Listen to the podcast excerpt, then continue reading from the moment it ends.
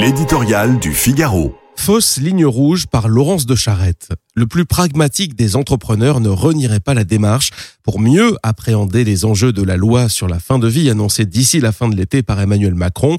Les soignants ont procédé à un benchmark en bonne et due forme. Ils ont étudié les législations et les pratiques au-delà de nos frontières, interrogé leurs homologues de par le monde. Si le tour d'horizon permet la hauteur de vue, il révèle surtout un mouvement de constante expansion.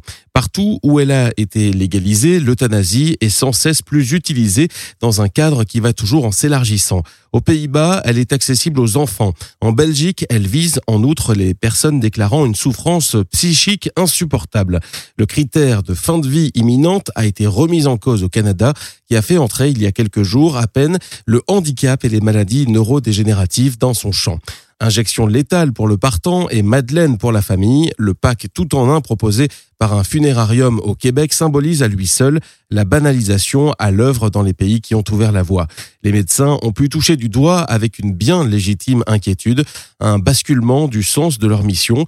Dans certains pays, les unités de soins palliatifs se voient contraintes de proposer l'aide active à mourir comme un soin.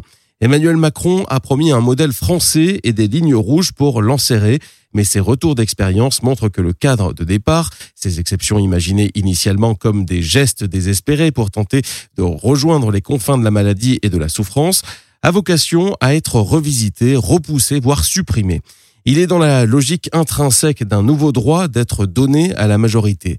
Derrière les fausses promesses de l'euthanasie et les grandes proclamations d'éthique guette un monde vidé de fraternité, fait d'abandon organisé et dans lequel il n'est pas assuré qu'en rétrécissant les raisons de vivre, on est pour autant soulagé la douleur de mourir.